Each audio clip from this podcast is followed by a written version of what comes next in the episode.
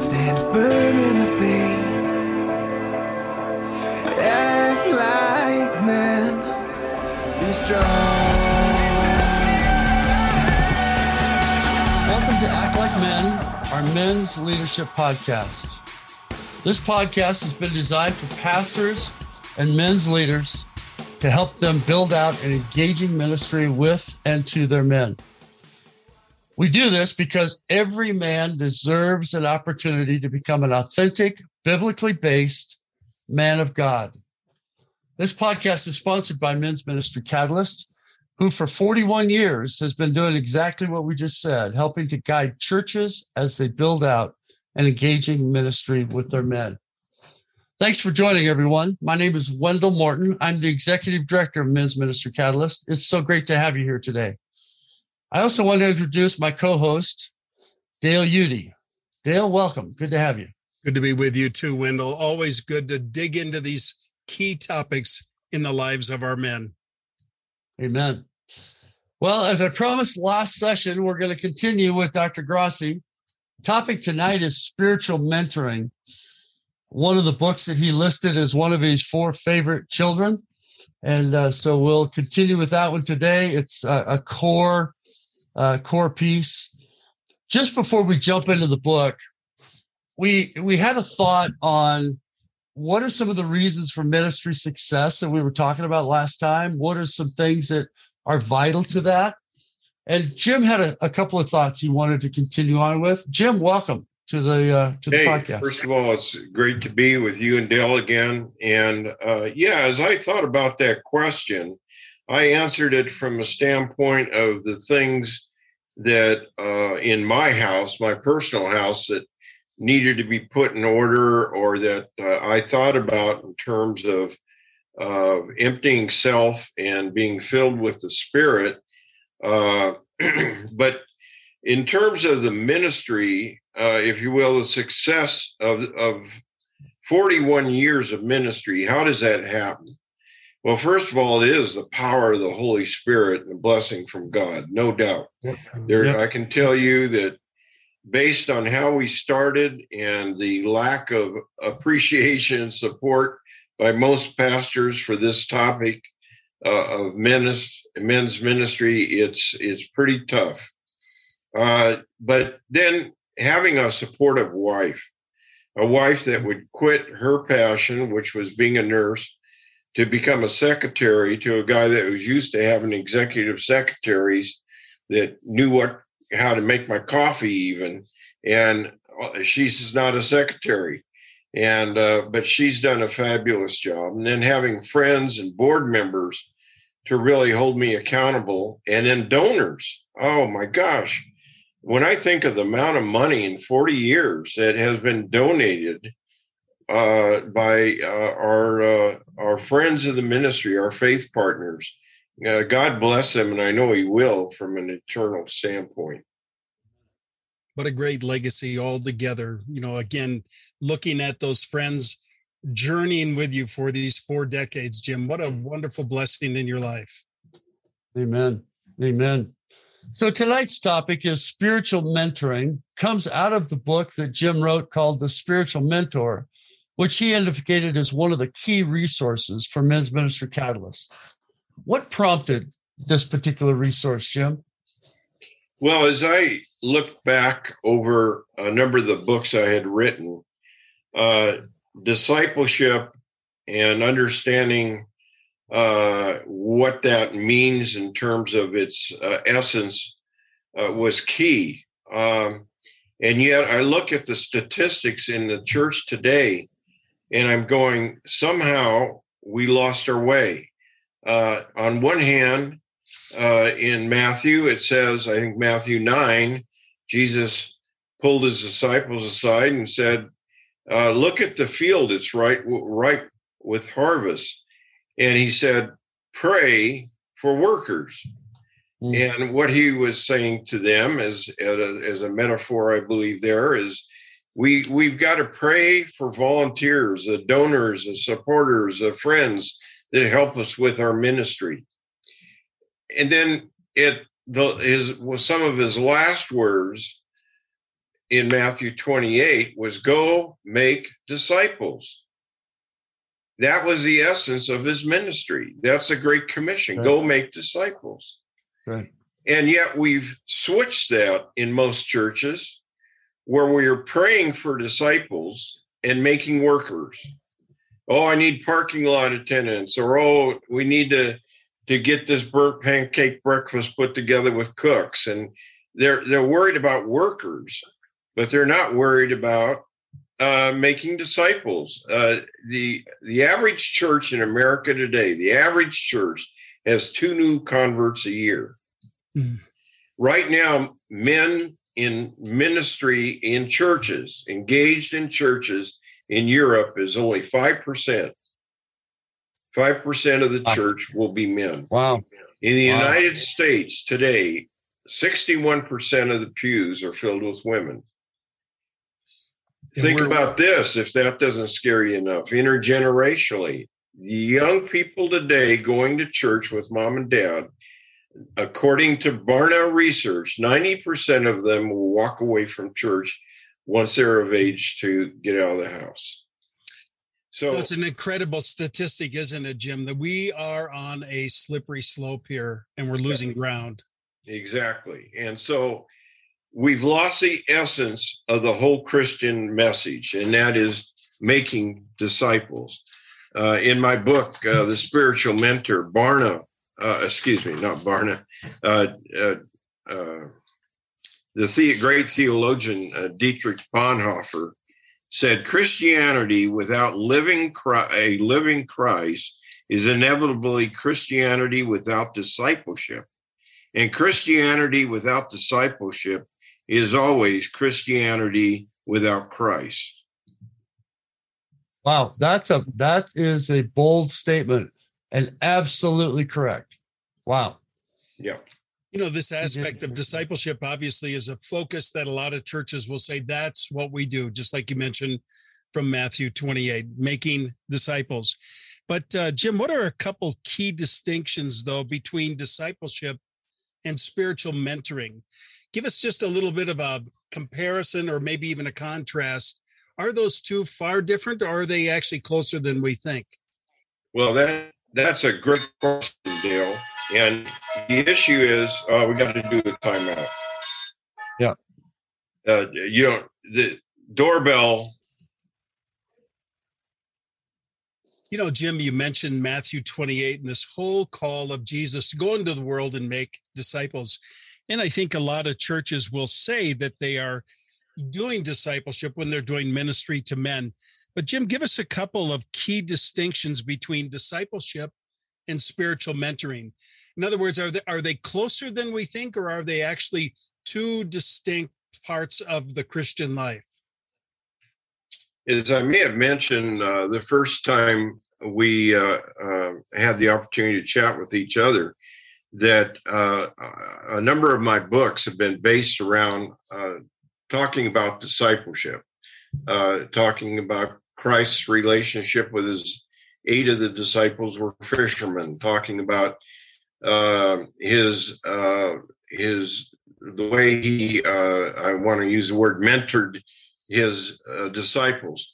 And as I uh, was challenged by uh, then Thomas Nelson, who asked me to write five books in 18 months, uh, um, and uh, we looked at some topics, and they said we need a good, complete book on discipleship. Uh, there's many of them out there, Bonhoeffer and and uh, a number of uh, people have written some excellent works. Uh, but I wanted a work that really dug deep into the essence of discipleship as we looked at it from the first century and what Christ did with his disciples.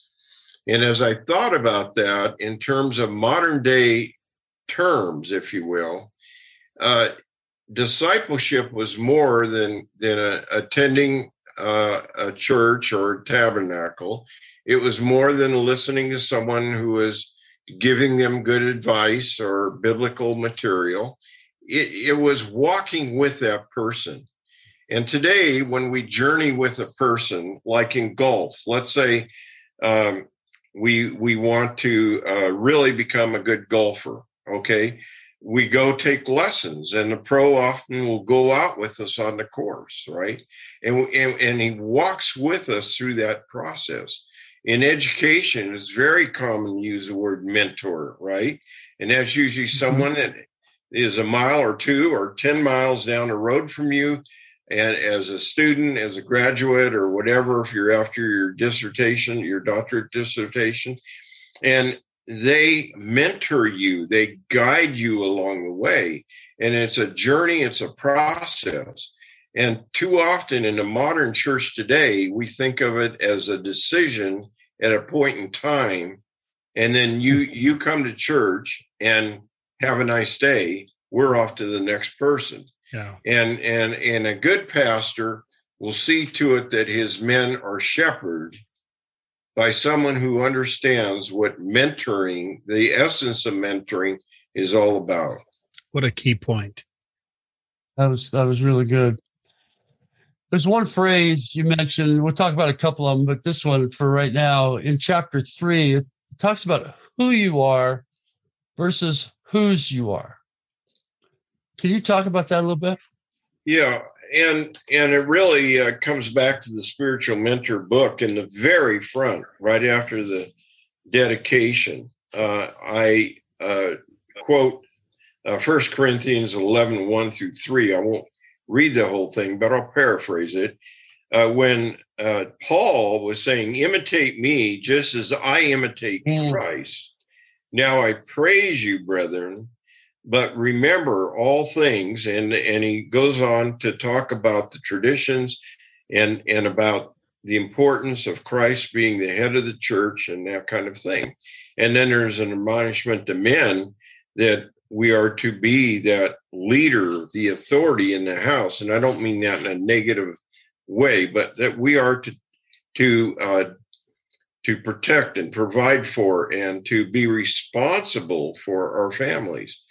And so um, I see that uh, that essence of discipleship goes back to what the, I saw in, in reading about and praying about the first century disciples. Uh, they were uh, the word, the Greek word is mathetes, which means you're a you're a, a pupil, a, a a student in process, and that's what the disciples were.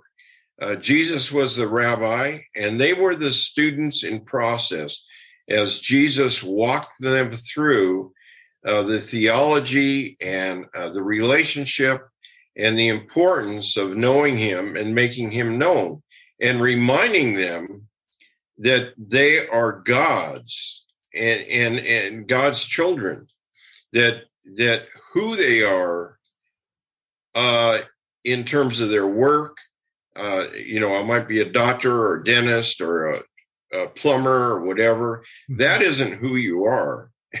who you are first is a child of God.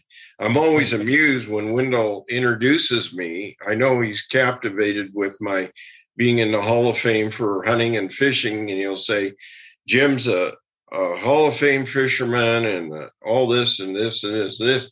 And, and then he gets to uh, my love of the Lord and and the reality is i i'm first defined by whose i am. I'm a child of god. that's right. That's right. And and i'm a servant of of christ a servant of the king. That's Good.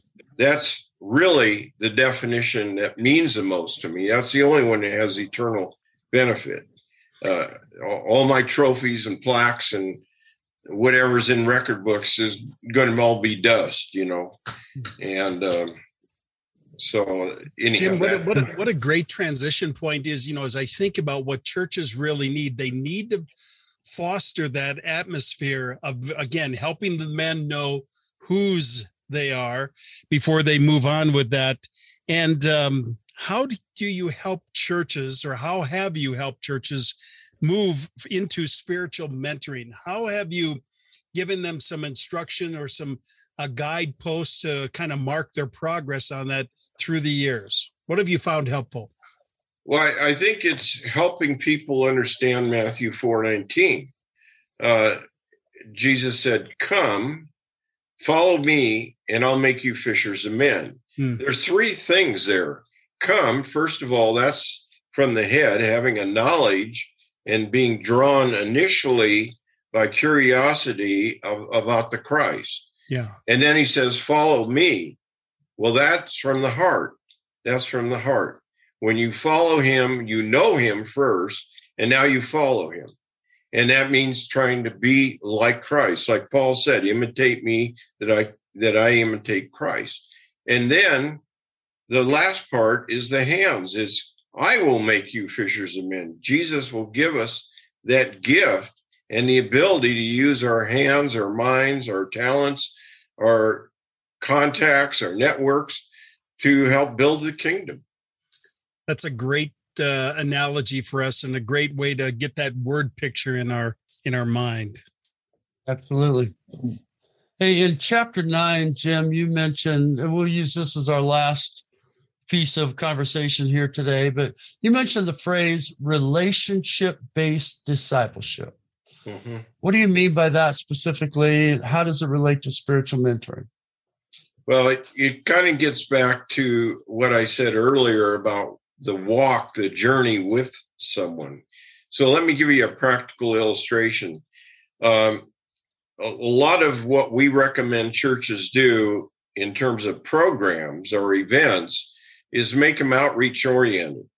So let's say you're having a, a golf, uh, not tournament, but an actual experience where they can come to a driving range meet a Christian pro, some of the people from the church that are good golfers, and have a golf clinic.